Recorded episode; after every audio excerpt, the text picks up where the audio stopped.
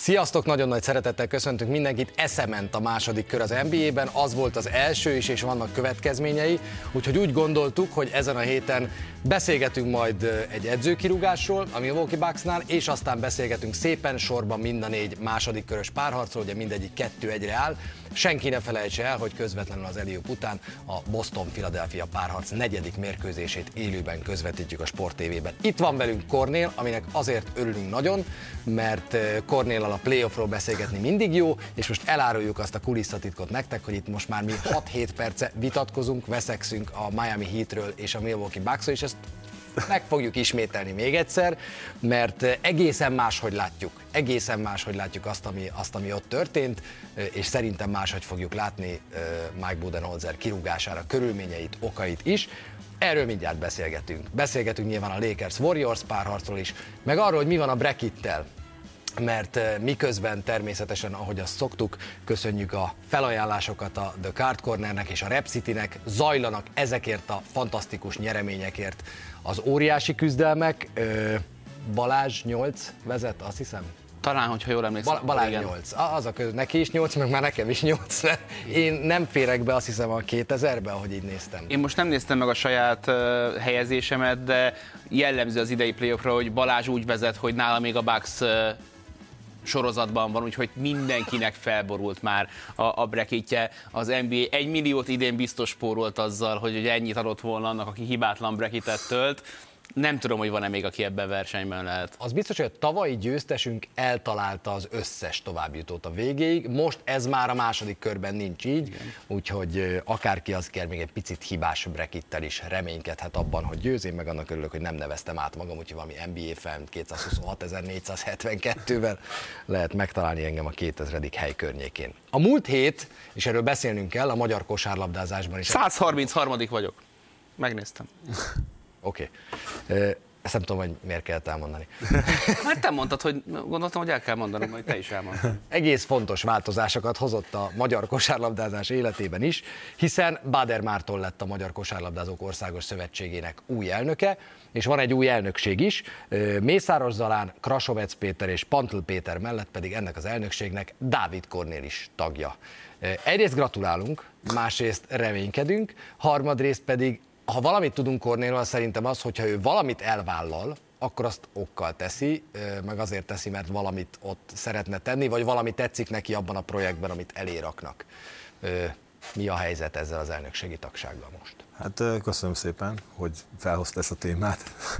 Természetesen kihívás ez az egyik. A másik az, hogy amikor a Marci nekem ezt mondta, hogy abban az esetben, amikor, hogyha ő kerül abba a pozícióba, akkor számít rám, akkor egyrészt a, a a kapcsolatunk, ami már hosszú évtizedekre vett vissza, személyes, és ugye a pályán is, ugye válogatottban is játszottunk együtt, így úgy gondoltam, hogy nagyon sok mindenben közösen gondolkozunk, pont ugyanaz hasonlóan, mint azokat az embereket, akiket felsoroltál.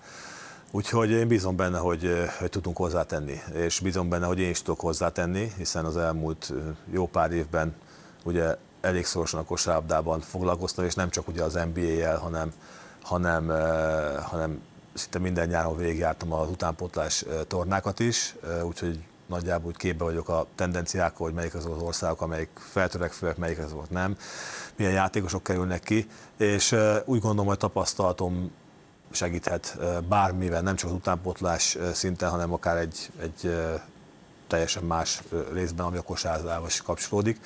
Úgyhogy természetesen nagyon várom azt, hogy, hogy meglegyen a hivatalos ugye megalakuló ülésünk, hiszen az majd jövő héten lesz, és aztán utána belevessük magunkat a munkába, de hát ez idő kérdése, ugye nem lehet egyik pillanatról másikra ugye nagy döntéseket, nagy változásokat hozni, de bízom benne, hogy, hogy szép aprónként, amiket szeretnénk, majd meg tudjuk valósítani. Erről majd nagyon remélem, hogy sokat beszélünk, nem ebben a műsorban feltétlenül, de a sporttelevízióban, úgyhogy Gratulálunk és sok sikert kívánunk ehhez. Ennyi volt az udvariaskodás már. Tehát e- ez, ezt tudom ígérni, hogy ezzel ennek vége van. 2019 és 2020 bajnok vezetőedzője után a 2021-es is állástalan már az NBA-ben, mert hogy Mike Budenholzert eltávolították állásából, azok után, hogy a Milwaukee Bucks 4-1-es vereséget szenvedett az első körben a Miami Heat együttesétől. Öt szezon után távozott Budenholzer. Baska jogos-e, mik a fő okai szerinted a menesztésnek a Bucksnál? Én azt gondolom, hogy jogos.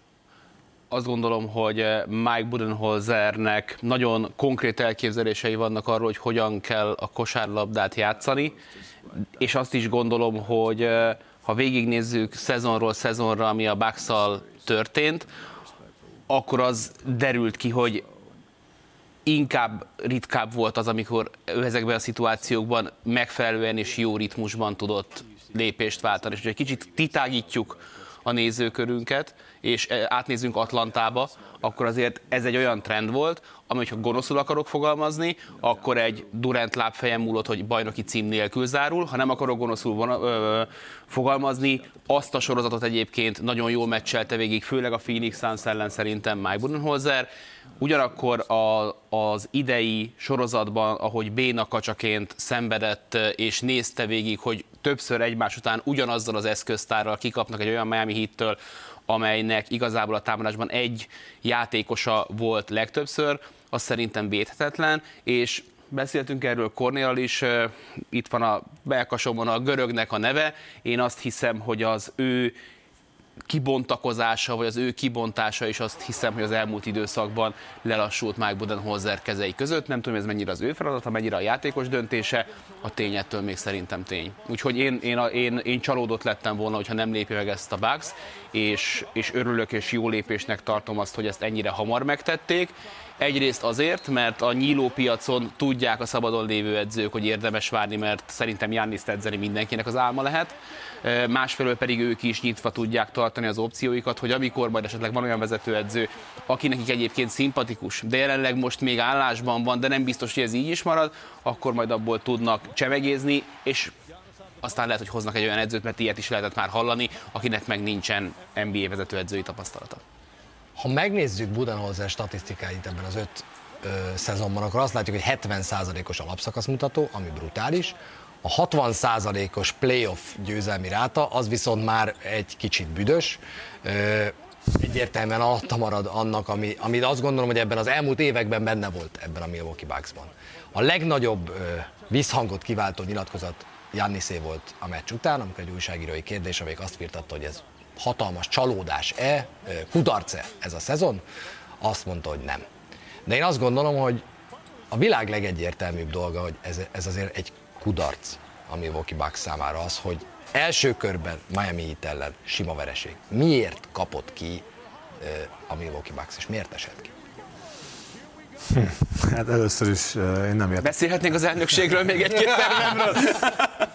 Én kicsit máshogy látom, amit a Basko elmondott, tehát teljesen, teljesen tiszteletben tartom, amit, ami Nem kell, arra nincs szükség. Ami, ami elhangzott, én szerintem ez nem volt egy szerencsés döntés. Én szerintem, hogy a Mike Budenholzert felállították, de ez csak a magánvéleményem természetesen. Én máshogy, máshogy gondolom az edzőknek a, a menesztését és, és uh, hire. Tehát amikor, amikor kinevezünk egy edzőt az NBA-be, ez egy, elég érdekes rollercoasterként működik. Én azt hiszem, hogy Mike Budenholzer sokkal többet hozott az asztalra, mint amit egy érzelmi hullámvasútban én is átéltem, és mindenki, aki a Bucksnak szurkol természetesen, és tényleg az ember nagyon rosszul érzi magát azért, mert a csapat kiesett, és azt most szavakkal játszhatunk, hogy csalódás, bukás, vagy mi történt, mindegyik benne van. Természetesen, ha egy csapat magasan a bajnokság egyik legesélyesebb csapata, akkor természetesen minden más, mint hogy a döntőbe jutsz, az csalódásnak értékelendő, vagy bukásnak értékelendő. Attól függetlenül, hogy azért nem egészen ilyen egyszerű a, a helyzet, hiszen ahhoz, hogy egy edzőt, e, edzőt vérlegeljünk, ugye általában három dolog szükséges. Egyrésztről szükséges a front office, akik ugye general manager és társai, szükségesek a játékosok, akik dolgoznak vele, és szükséges, a tulajdonos rendszer. Tehát ez a három összetevője van, ami meghozza azt a döntést, hogy egy edzőt hozunk, vagy nem hozunk, vagy, vagy ő lesz a megfelelő dolog. Tehát nem lehet feltétlenül kijelenteni azt olyan egyszerűen, hogy azért, mert most kiestünk, kiesett a csapat, ezért most ez a legegyszerűbb mód, hogy kirúgjuk azt az edzőt, aki az első öt évben, az elmúlt öt évben olyan magasságban rakta a csapatot, jó, hadd fejezzem be, tehát olyan magasságban rakta a csapatot, amiben nem volt 30 éven keresztül, vagy 40 vagy 50 éven keresztül, és folyamatosan bajnok esélyes volt. Az, hogy az NBA-ben nem nyersz minden évet, és egyetértek ebben egyébként Janis Antetokounmpóval, aki figyel az NBA-t jó, jó sok éven keresztül, az tudja, hogy elképesztő sok szerencse kell hozzá, lábúj, sérülés, ilyen ö, belógás, cipőbelógás, nagy cipő, kis cipő, minden évben vannak ilyenek, minden évben vannak, az NBA-t nagyon nehéz megnyerni. 30 csapat akarja megnyerni, és nagyon nehéz oda jutni, hogy egy- egyáltalán esélyes legyél. Tehát könnyen lehet lesöpörni azt, hogy ez, ez egyszerű vagy nem egyszerű. Nem egyszerű. Nem egyszerű dolog. Én azt gondolom, hogy a pozitív oldala, amikor az ember az érzelmi hullámvasúton kicsit túl van, és csalódáson túl van, akkor ugye mérlegeli az elmúlt öt évet, ami ott volt, a, amit letett az asztalra ezzel a csapattal, és ez a, én azt gondolom, az én személyes véleményem az, hogy ez még mindig a pozitívabb dolog, de ezzel nem kritizálok senkit. Én megértem azt is, amit a Ba- Baska mondott, csak mondom, hogy ez az én személyes véleményem. De azért, hogyha most lépjünk, ez egy kulturális probléma szerintem, amiről, amiről igen, beszélsz. Öt persze. szezon alatt egy bajnoki cím, szerintem egyébként teljesen oké. Az NBA még akkor is, hogyha esélyes vagy. De ahogy a Miami Heat ellen most kiesett a Milwaukee Bucks, én nem tartom magam se kosárlabda szakértőnek, se semminek. De azért, amikor nem kérsz időt egy olyan helyzetben, amikor időt kell kérni, amikor, a, tehát, hogy amikor üvölt pár dologról, hogy azért ezt, ezt, ezt azért az esetek 80-90 százalékában én máshogy látom, akkor azért tényleg előkerül az, és már nem először kerül, hát a bajnoki cím előtt is előkerült az már, hogy Mike Budenholzer jó csávó, de alkalmas -e erre a feladatra, vagy ne. Szóval, hogy Amikor kiderül, amikor kiderül, Mindig- Janni, amikor kiderül Jannis nyilatkozatából az, hogy kérte Budenholzert, hogy hagy foghassa Butlert, és azt mondta Budenholzer, hogy nem. Szóval, hogy itt, itt, itt Mindig, azért egy mindig, kicsit mindig, nem? mindig, ha nem úgy alakulnak a dolgok, akkor valami nem működik jó, és általában az edző nem jól csinálja a dolgokat, de az edző a pálya szélén van, nem a pályán van bent, tehát ez az egyik. Azért hozzátenném ez a sztorihoz, az ideisztett sztorihoz, azért én azt gondolom, úgy fel, ha hozzátesszük, hogy azért egy, egy katasz, családi katasztrófa volt Coach Budenholzernek a, a, az életében, hiszen a három testvér, vagy a két testvére közül az egyiket elvesztette pont a harmadik és negyedik mérkőzés között egy autóbal esetben. Tehát ez is azért rányomta arra a bélyegét, hogy az emberek ilyen katasztrófa történik, akkor hogy készül két naponta egy mérkőzésre, de ezt nem felmenteni akarom, ezt csak a, a tisztátás kedvéért hozzáteszem. A másik az, hogy, a másik az, hogy igen, lehet leszemezgetni azt, hogy most itt meg hogy, hogy kellett volna csinálni, hogy kellett időt kérni, vagy hogy nem lehet időt kérni. Én egy kérdést tettem, akartam föltenni nektek az elején, amikor benn van egy játékos, és az ellenfélben van egy olyan klasszis játékos, mint a Jimmy Butler, és az egyik meccsen dob 56 pontot, akkor az a másik mérkőzésen miért dob 42-t? A következő két napra. Miért nem csak 25-öt dob? Miért nem csak 24-et? Független attól, hogy ki van a pályán. Tehát, eh, tehát, eh, érte, ért, tehát, és ezt azért mondom, mert ugye kiderült az, hogy ugye Drew Holiday volt az, aki ő, ő vállalta magára az 56 pontos mérkőzés után, hogy ő szeretné eh, az egész mérkőzésen fogni Jimmy Butlert, és nem tudta megoldani a feladatot. Itt a kérdés az, hogy miért nincs csapatban egy olyan ember, inkább számomra ez a nagy kérdés, vagy kettő, aki azt mondja, hogy figyelj, ez nem működik, valami más kell csinálni, benne a pályán. Tehát amikor elkapja egy já- játékos a, ritmust, és, e- és ő nem csak az el- akkor kapta a ritmust, hanem az elejétől kezdve elkapta a ritmust. Tehát az első mé- mérkőzés óta kimagaslóan ö, játszott.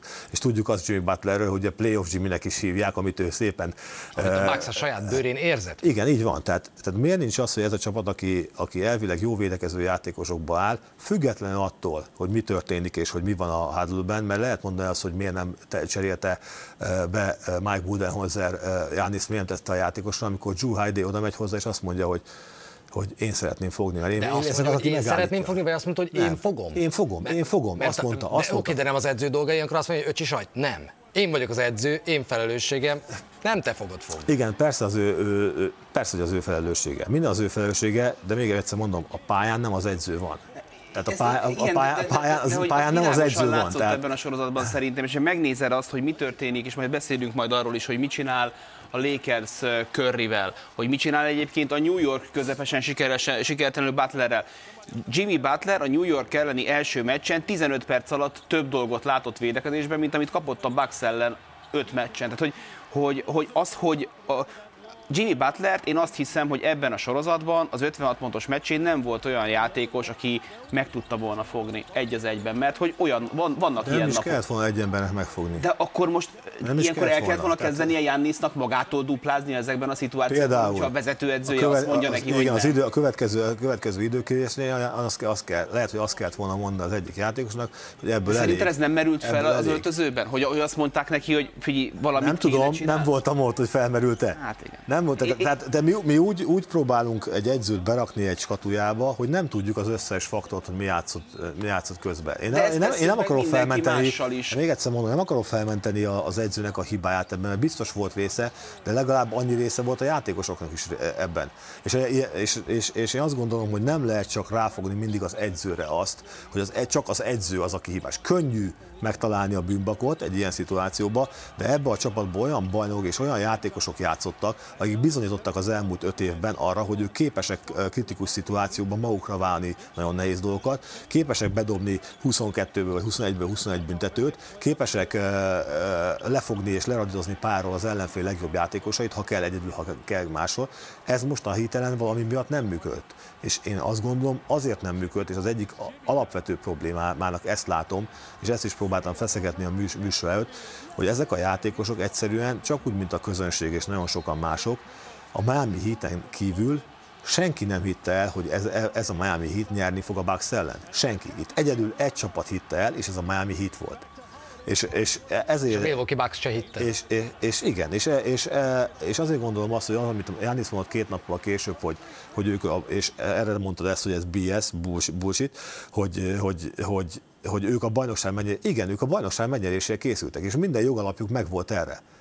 Tehát az, hogy, hogy, hogy, hogy ők a bajnokságot akarták megnyerni. A Heat viszont egy, egy célja volt, mindenféle nyomás után, amikor botladozva jutott be a nyolcadik helyre, hogy a következő ellenfelt, ami emlékezzünk az Atlantát, eh, ugye amikor megverték, ugye Chicagótól kikaptak, Atlantát megverték, rá két napra ők meccset játszottak.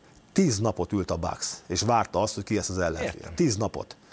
Tíz napot ült, és a tizedik percben a Janis alá állt a Kevin Love, kiesett, és utána nem játszott két és fél mérkőzésen keres- keresztül, amikor a Bucksnak egy célja volt a rájátszás kezdetére, az, hogy egészségesen kerüljön a, a, a, tehát a, én ezzel, ezzel, nem felmenteni akarok, csak azt szeretném mondani, hogy aztán befejezem, mert nem akarom az egész mérkőzést el, vagy az egész uh, műsort elbeszélni, meg, meg védeni, vagy nem védeni senkit. Én azt, azt gondolom, hogy, hogy teljesen más mentális állapotba került oda a Miami Heat, aki már élethalál meccseket játszott folyamatosan, és teljesen más mentális állapotba került az egész komplet Bucks. De ez miben más bármelyik másik nyolcadik első párharctól? Semmi. Pont ezért. Mind, Pont ezért. De, de mindegyik nyolcadik első párharcában ez történik. Az egyik csapat bebotladozik valahogy a playoffba, élethalál meccseket vívva két hétig, a másik meg nyugiban el van. Nem, én nem, nem. Denver Nuggets, Sajnos Denver, nem. Denver Nem. Nuggets, Minnesota Timberwolves, Egy, ugyanez. egy, csapat, egy csapat a bajnokságban, és azért, azért nem szeretem azt hallani, hogy az alapszakasz nagyon sokan azt mondják, hogy ez szart sem ér, vagy nem ér semmit. Bocsánat. Itt egy, egy, egy a lényeg, hogy egy csapat, amíg eljut a rájátszásig, addig építkezik. Építkezik taktikailag, építkezik mentálisan, építkezik belülről, hogy a, kémia, a csapat kémiája meglegyen, és a, a Bullsnál, vagy a, a, ugyan a Bullsnál is egyébként a pólódon az van, a Bullsnál is ez volt, és a Bucksnál is ez volt, és az, a San Antonio Spursnél is, hogy az egy folyamat, és ebben szintén igaza van, az egy folyamat, hogy te eljutsz odáig. Hogy, hogy, hogy, hogy, hogy, hogy kész legyél arra, hogy megnyert a bajnokság. És utána jönnek a, a szerencse. Tehát ilyen nagy szerencse, biztos, hogy kell szerencse. De ez egy folyamatnak a része. És a, ez a, ebbe a folyamatban a Bucks ott hibázott, és ebbe ugyanúgy az edzőnek is valószínűleg hibás, hibás, mint mindenki más, hogy ő túlságosan előre tekintett. Nem a megfelelő lépést tekintette. De még egyszer mondom, ez emberi tényező is valamikor, amikor egy csapat úgy készül, hogy, és úgy érzi, hogy ő mindenkit képes megverni. Ennyi, bocsánat, hogy ilyen. Ne, ne, nem. Én, én, én egy percig nem vitatkozom Kornél, mert látszik, hogy teljesen másképp látja ezt Igen. a kérdést. Én azt tenném hozzá, pont közben mi látjuk a váltóképernyőn, hogy ünnepel a Napoli. Szerintem, hogyha én kevés dolgot irigylek a futballból a kosárlabdához képest, szerintem egy futball közegben Mike Budenholzer a mérkőzés utáni sajtótájékoztatón lemond és hogy az NBA-ben az, hogy ez nem szokás, és nem merül fel, ezt értem. Azt hiszem, hogy ha mondtad ezt a tulajdonosi kört, azért a Bucksnál most ott vannak ilyen szeizmikus mozgások, mondtad a keretet, ez a keret, ez erre van felépítve, hogy így kell még három évig együtt játszani, nincsen mozgástér, egyértelmű az, hogyha valahova nyúlni akarsz, az a vezetőedző, és igen, Jannis egyébként elképesztő, hogy, hogy, hogy off the hook mondja az angol. Tehát, hogy beszéltünk a failure nyilatkozattól, beszéltünk Budenholzerről, arról senki nem beszél, hogy egy 40 millió dolláros játékos miért dob 23-ból 10 büntetőt egy ilyen szituációban, hiszen dobott már 18-ból 17-et, tehát szerintem Jannis ezt olcsó megúszta ebben a szituációban. Megtalálták őt is, hiszen a negyedik negyedben azért mondták, hogy hány büntetőt hajót ki, 9 egyet dobott, de azt senki nem mondta, hogy addig 38 pont és 20 lepattanóval fejezte be ezt a mérkőzést. És ha bedobja a büntetőjének csak annyi, nem azt mondom, hogy úgy dobja, mint a Phoenix Suns döntőbe, hogy 80%-át 50 pontot dobott volna Jannis ezen a mérkőzésen. De nem dobott 50 pontot. De, de én, én, én azt gondolom, hogy, hogy nyilván a Mike Budenholzer nem tudja bedobni a büntetőket. Mike Budenholzer egy csomó dolgot nem tud csinálni, a Bucksnak a feladata volt, de azt is hiszem, hogy a támadás az, hogy besavasodik, a támadás az, hogy fantáziátlanná válik, az, hogy Jannis szabadulna a labdától, mert nem akar menni a büntetővonalra, én ezt mind-mind el tudom fogadni, de egy Milwaukee Bucksnak úgy, hogy már ott volt Jannis, hiányzott egy híró, hiányzott egy Oladipo, Caleb Martinok és Max Trussok és Duncan Robinsonok húzták ki a slamasztikából a Miami Heat-et. Én azt gondolom, hogy nem kapta meg azt a taktikai eszköztárat a Miami Heat ellen a, a, a, a Bucks, amiből dolgozhattak volna. Elsősorban most a védekezést. Hát pont ellentmond a saját magadnak, Baska. Mivel? Hát pont most voltad föl, kik ezek a játékosok, és hogy talán azt mondta, hogy a Bucks nem kapta meg a megfelelő taktikát ellenük. Hát persze, hogy nem kapta meg, mert valami működött eddig, akkor miért gondoltad volna, hogy ezek ellen a játékosok ellen idézőjelbe teszem, nem fog működni.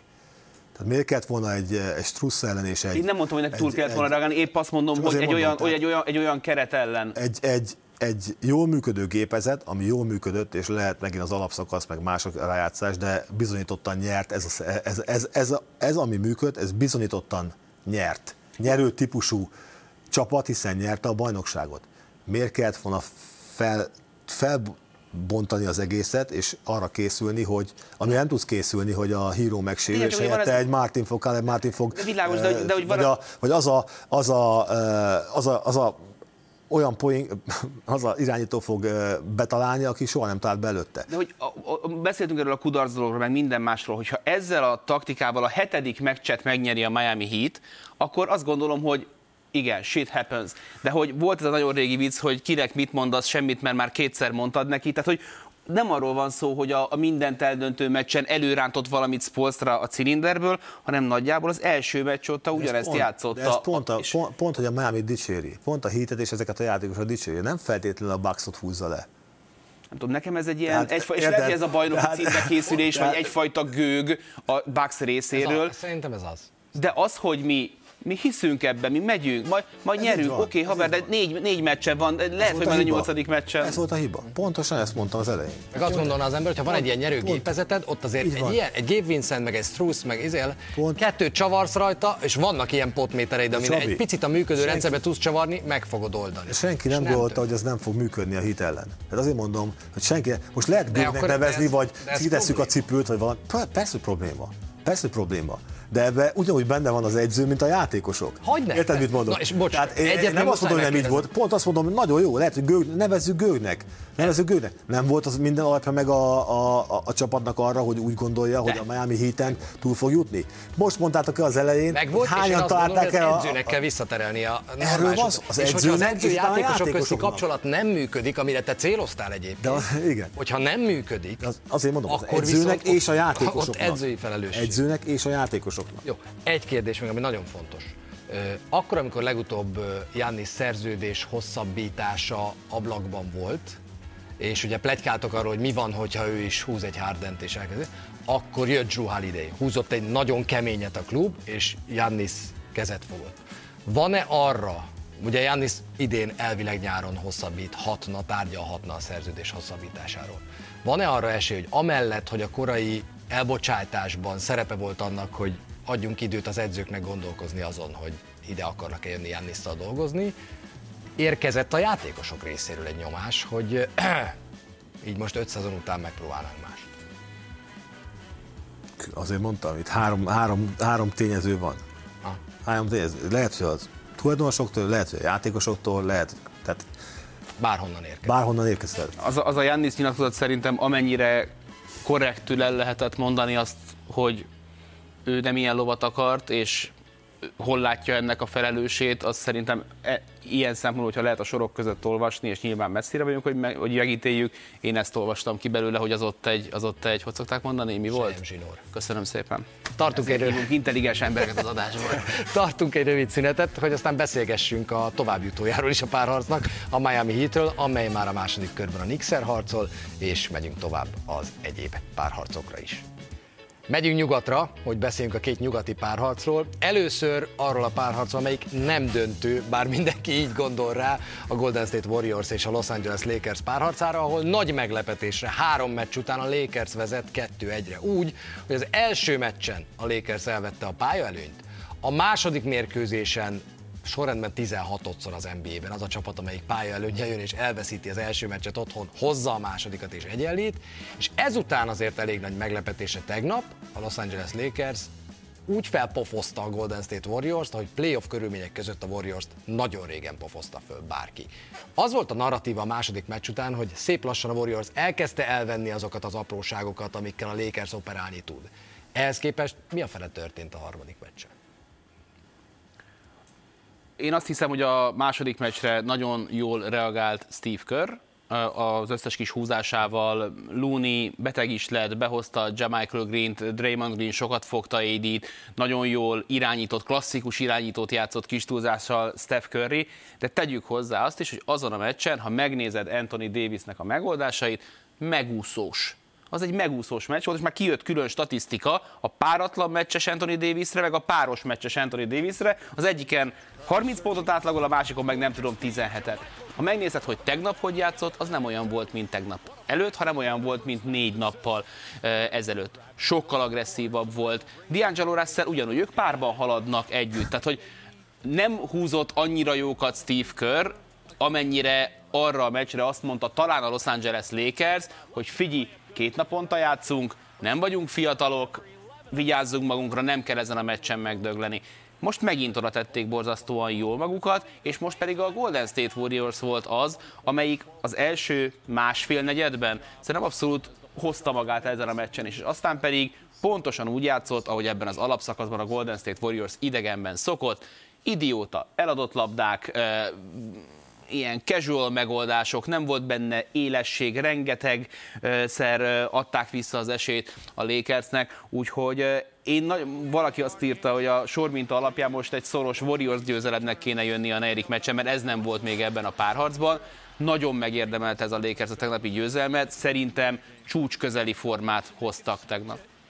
Mi a magyarázat arra, hogy a Los Angeles Lakers összeáll február közepén végén, és egy és, és egyszer csak azt látod márciusban, hogy hmm, nem is rossz. Azt látod áprilisban, hogy ez jó, és megérkezel májusra playoffra, és igazából kimondható, hogy ez egy bajnoki, egy, egy bajnok esélyes teljesítmény, amit meccsről meccsre látunk a Lakers-től? Akkor nyugodtabban mondanám ki, hogyha nem lenne ez a sor, mint az Antonio davis amit a Baska említett. Tehát ez a, ez a hullámvasút, és uh, ugye én azt, azt tippeltem, hogy egy hajszál a Golden State tartottam esélyesnek ebben a sorozatban, pont azért, mert Antonio Davisről nem a hullámzó teljesítménye, hanem az, hogy bírni fogja ezt a párharcot fizikálisan, mert olyan értem, hogy nem lesz olyan sérülése vagy valami, mert amint látjuk, minden mérkőzésen benne van az ő játékában a, a rizikó. Azért állt össze ez a csapat, én azt gondolom, hogy egy nagyon mélyről indultak, nagyon jó volt ugye a csere, csere akik érkeztek, azok nagyon, nagyon sokat leintettek a csapaton. A másik az, hogy egészséges lett mindenki hirtelen, és annak ellenére, hogy LeBron James nem átlagol vaddisznó számokat, attól függ, függetlenül nagyon fontos az, hogy ő a pályán van. Tehát az ő, ő szerepe elképesztő fontos, és ez a csapat így, hogy a Davis és, és, és a LeBron James is a pályában folyamatosan ez rengeteg erőt ad a többi játékosnak, és ehhez jönnek azok az egyéni teljesítmények, mint ugye 11 ponttal kezdő, 11 nullával kezdő D'Angelo Russell, vagy Reeves, aki még nem is igazán mutatta meg azt, hogy befejezte, a, a, de folyamatosan ugye kezdőjátékos, vagy akár, amit a Baska említett már az elején is, ugye a Schrödernek vannak megvillánása, és őt kimondott a jó mérkőzése is. Tehát így, így most már csapatnak a kémia sokkal jobban kezd alakulni, nem beszélve a győzelmekről, és ugye azt szokták mondani, hogy a rájátszás folyamán nem számít igazán az, hogy milyen különbséggel nyersz egy mérkőzésen. De azért ez, ez, ez a 30 pont azért ez e, e, erős volt. Még annak tudatában is, hogy tudjuk azt, hogy a Golden State ez nem az a Golden State, aki tavaly volt vagy tavaly előtt, mert iszonyúan ö, negatívan szerepel idegenben egész szezonban, és ezt nem lehet csak egy e, egyik napról a másikra levetkőzni, tehát azokat, amiket a Baska mondott, hogy ezek a eladott labdák, ezek, ez, a, ez a, a, a testbeszéd nagyon sokszor, ami azt mutatja, hogy tényleg nem, nem élesek, hogy majd úgyis nyerünk, hogy ez, én, a kérdés számomra csak az, hogy meddig tudják azt csinálni, ez a Golden State Warriors, hogy majd most bekapcsolom, fölkapcsolom a villanyt, és a következő fontos meccset meg kell nyerni, mert különben olyan lukba kerülünk, amiből nagyon kevesen jöttek vissza. Ez a nagy kérdés számomra. Steph Curry ezen a három mérkőzésen milyen teljesítmény nyújtott összességében? Giga mérkőzése még nem volt, egyik meccsen se dobott 27 pontnál többet, a leghatékonyabb meccse az volt, amikor mellette Clay Thompson a nyolc triplával beköszönt, és így Curry azt mondhatta, hogy oké, okay, akkor én ma kevesebbet dobok, mennek a labdák, mert ott a, ott a forró kéz. Van-e Currynek esélye ebben a párharcban egy felkapcsolásra, és mikor gondolja azt, hogy na most ennek itt eljött az ideje?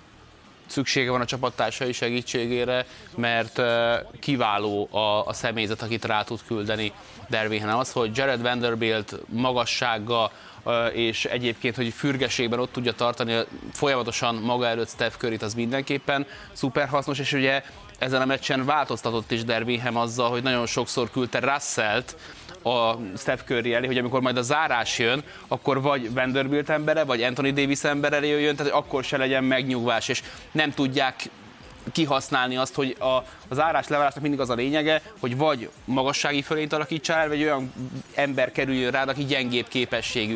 És ezt a Lakers elég jól ki tudja matekozni. Reeves-t is nagyon sokszor ráállították, aki arra jó, hogy egy picit le tudja őt lassítani. Nem tudom, hogy ebben a párharcban benne van egy 50 pontos Steph Curry meccs. Én egy fuldoklóhoz hasonlítottam, aki, aki folyamatosan eh, vagy nagyon komoly egy az egy védekezést kap, vagy éppen egy ilyen másfél-két emberes duplát, és amikor meglátja a gyűrűt, akkor dob egyet.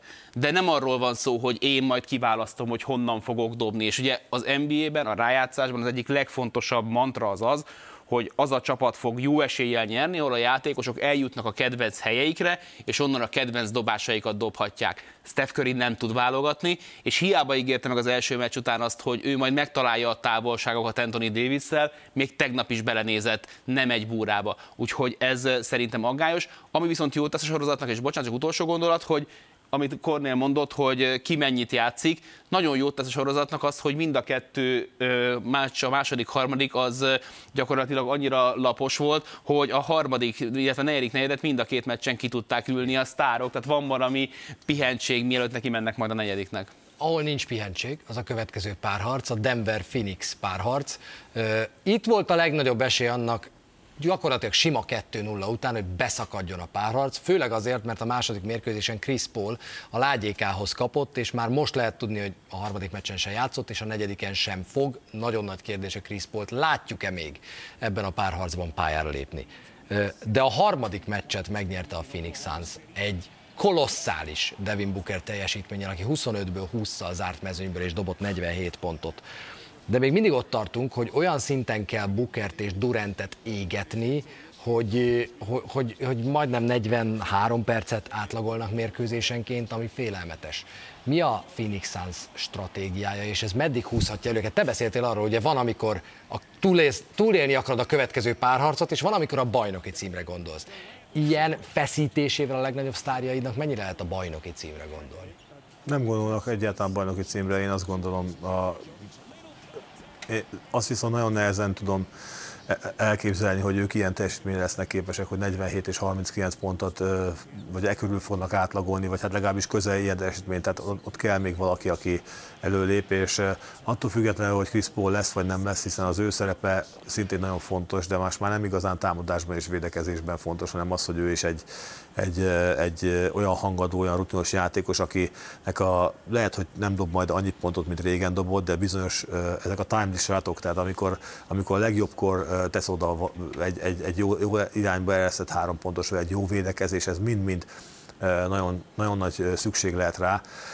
Én kicsit stabilabbnak érzem a, a, a Denver játékát. Egyrészt teljesen máshogy érkeztek ebbe a rájátszásba, őket mindenki lesajnálta, Jokic az én, ami egy, egy, egy nagyon nagy hiba, én azt gondolom az egész NBA-re nézve, és akkor szépen lassan építkeznek, és most már kezdik azért elhinni, hogy mármint a, a közvélemény, hogy ez a Denver, ez, ez, ez komoly esélyes lehet.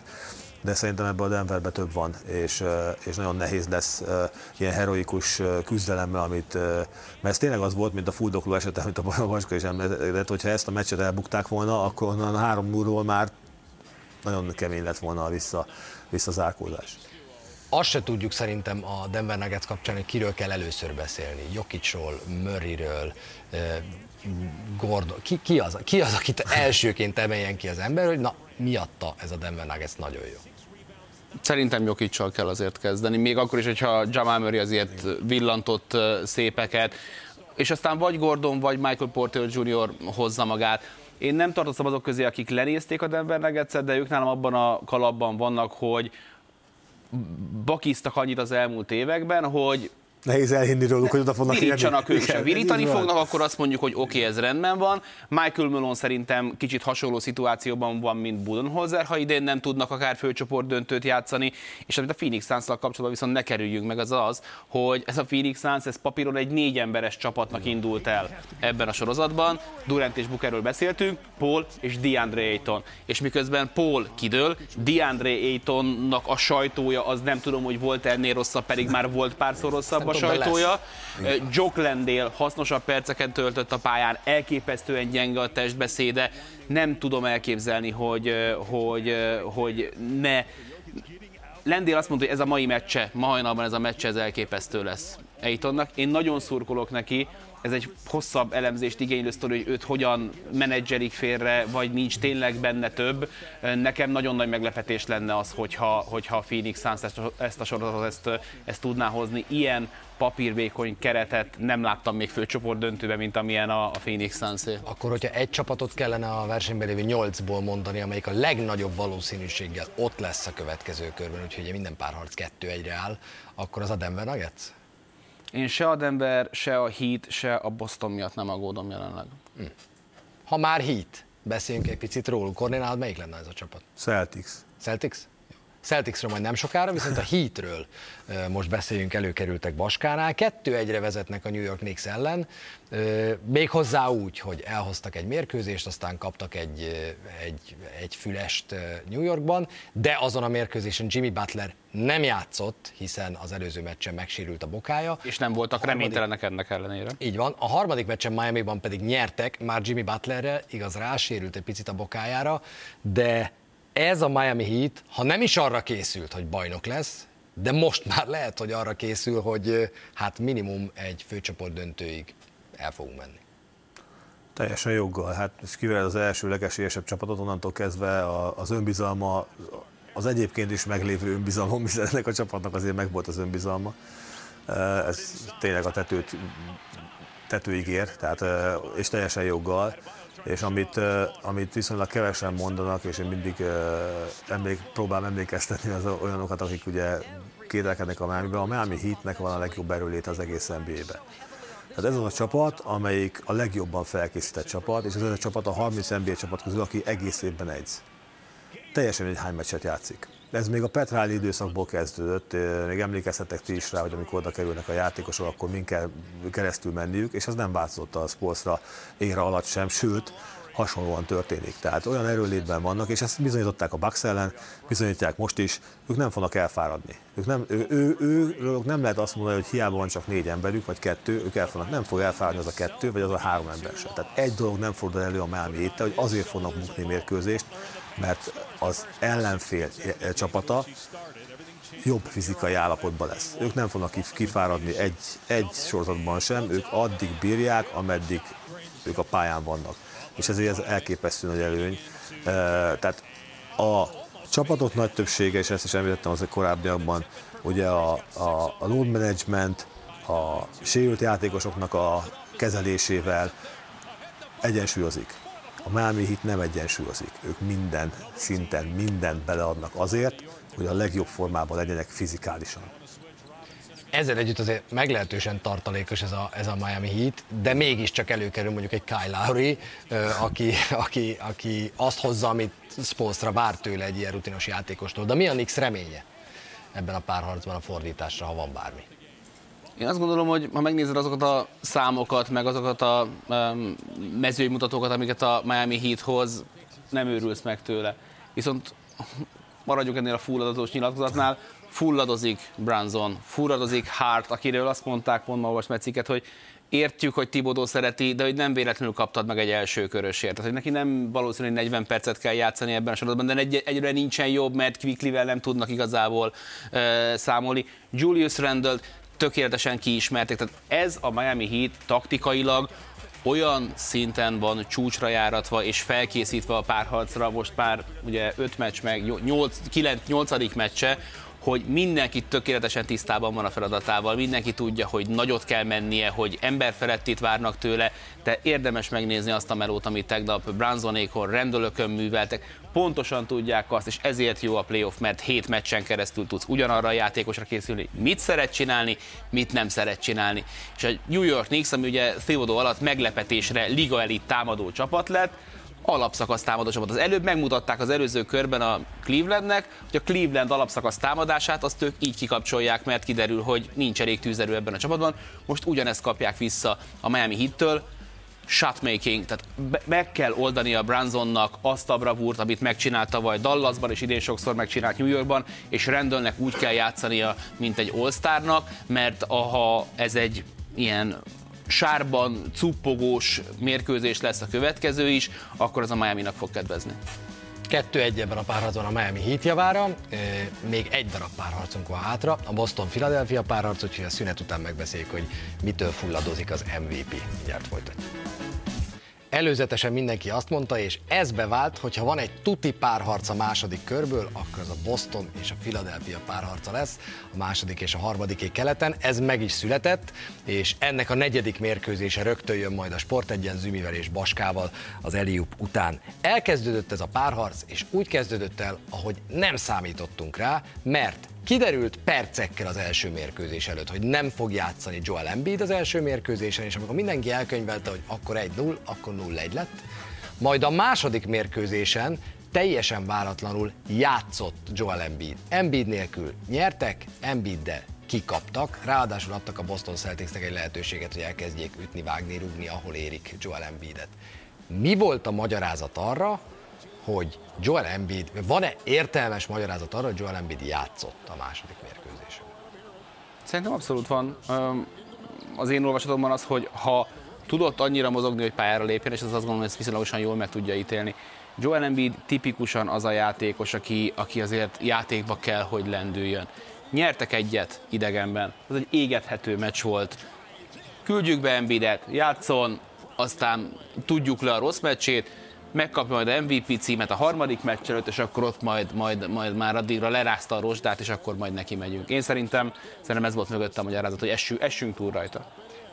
A másik kérdésem az, hogy van-e hátradőlősebb csapat a Boston Celticsnél, vagy ilyen hátradőlős, előredőlős csapata az NBA-nek, mert mert a Boston Celtics amit művel hozzáállásban néha, az a saját edzőiknél, szurkolója, mindenkinél kiveri a biztosítékot, és hogy így látod a pályát. Tehát a Boston Celtics szerintem az a csapata, amelyikről látni vélem a pályán, hogy most akarnak, vagy nem akar. Kiszedik a kezükből a lepattanót néha, borzasztó dolgokat cselekednek. Hozzáteszem a harmadik mérkőzést, megnyerték ezek után, és kettő egyre vezet a Celtics ebben a párharcban.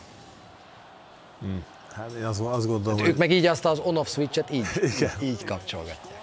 Igen, én azt gondolom, hogy nekik nagyon sokat számított az, hogy döntőt játszottak és, és innentől kezdve teljesen más a hozzáállásuk a, és a motivációjuk. Meg mindig a motivációt érek ki, hiszen én, az, én, én hiszem azt, hogy ez az egyik legfontosabb dolog egy, egy, egy rájátszásban, mert mert ugye mindig elmondjuk, hogy mindenki motivált, de nem mindenki ugyanúgy motivált. Tehát a motiváltságnak is van, egyénileg is vannak különböző szintjei, meg csapatként is vannak különböző szintjei, és akkor ehhez jön még a többi, többi más, más dolog. Mi a Celtics motivációja idén? Egyértelműen meg kell nyerni a bajnokságot. Főleg úgy, hogy most már keleten nincs, nincs a, a nagy rivális, vagy hát az egyik nagy rivális, akit, akin túl kell lépni. De én azt gondolom, hogy ők még, még így is sokkal föl, jobban a földön járnak, és nem érzem azt annyira billegősnek azt, hogy, hogy ők mikor fognak nyerni. Inkább azt gondolom, hogy a, a Philadelphia egy veszélyes csapat, pont Embiid és Harden Hardennel én csak nem tartom őket annyira mélynek, mint a, mint a Celtics-et, és ez, ez lesz talán a végük. Celtics inkább dicséret illeti őket, inkább kritika illeti őket. Egyébként, ha van csapat, most visszatérve oda, az egész műsort elkezdtük Kornél, amelyikről még érzed azt, hogy itt egyébként, amiben ők gondolkoznak, az a végjáték, az a Boston Celtics. Ennek köszönhető talán ez a sok Igen, talán inkább, én, én szerintem igen, bocsáss meg, de azért mond, na mindegy, mond. ugye, ahogy szokták mondani, ketten kellenek a tangóhoz, és azt gondolom, hogy eddig kapott két olyan ellenfelet az Atlanta személyében, meg a Philly személyében a, a Boston, hogy nem igazán volt rászorítva arra, hogy a legmortosabb arcát mutassa meg. Az első meccsen pofán csapta őket, a Philly eljátszották azt, amit a Milwaukee, nem gondolták komolyan, hogy Embiid nélkül itt bármi történik. Amit Jalen Brown a James Harden-nem műve védekezésben, az azért, azért, azért az tisztességes. Ennek a csapatnak vannak elképzelései, hogy mit kell védekezniük. Rengeteget zónáznak. Mazulla lehet, hogy nem a legjobb in-game coach, még sokat kritizálják emiatt, de próbál belenyúlni ebből a szempontból a meccsbe. Tatum meg Brown dinamikája az továbbra is egy ilyen rejtély, hogy éppen ki kezd játszani, ki nem kezd játszani, van, hogy negyedeket kivesz és pihen az egyik miközben a pályánban, van, amikor nem. Úgy nyernek az előző mérkőzésen viszonylagosan komoly öm, ellenállás nélkül, hogy erős átlagos az, amit nyújtanak, de a Philly-nél, amit mondod Kornél, hogy nála ők a Boston a legmagabiztosabbnak tűnő továbbjutó, én, ha Philly szurkoló lennék, akkor, akkor nagyon aggódnék, mert rengeteg dolognak kéne a Maxinek, Harrisnek. Embiid volt még a sérülése után a legjobb, tehát jó statokat hozott magához képest. Becsapós volt a mezőny statisztikája, mert csomószor kihagyta, de visszaszedte, és tehát, hogy hatékonyabban dobott, mint, a, mint ahogy kinézett, de hát nem tud egyedül ő sem egy ilyen védekezés ellen mindent megoldani. Ennyi. Minden párharc tehát kettő egyre áll három mérkőzés után a második körben. Nincs más hátra, mint hogy élvezzük a negyedik meccsét, a Boston Celtics és a Philadelphia 76ers párharcának, mert ez következik majd Ricsivel és Baskával itt a Sport egyen. Zümivel.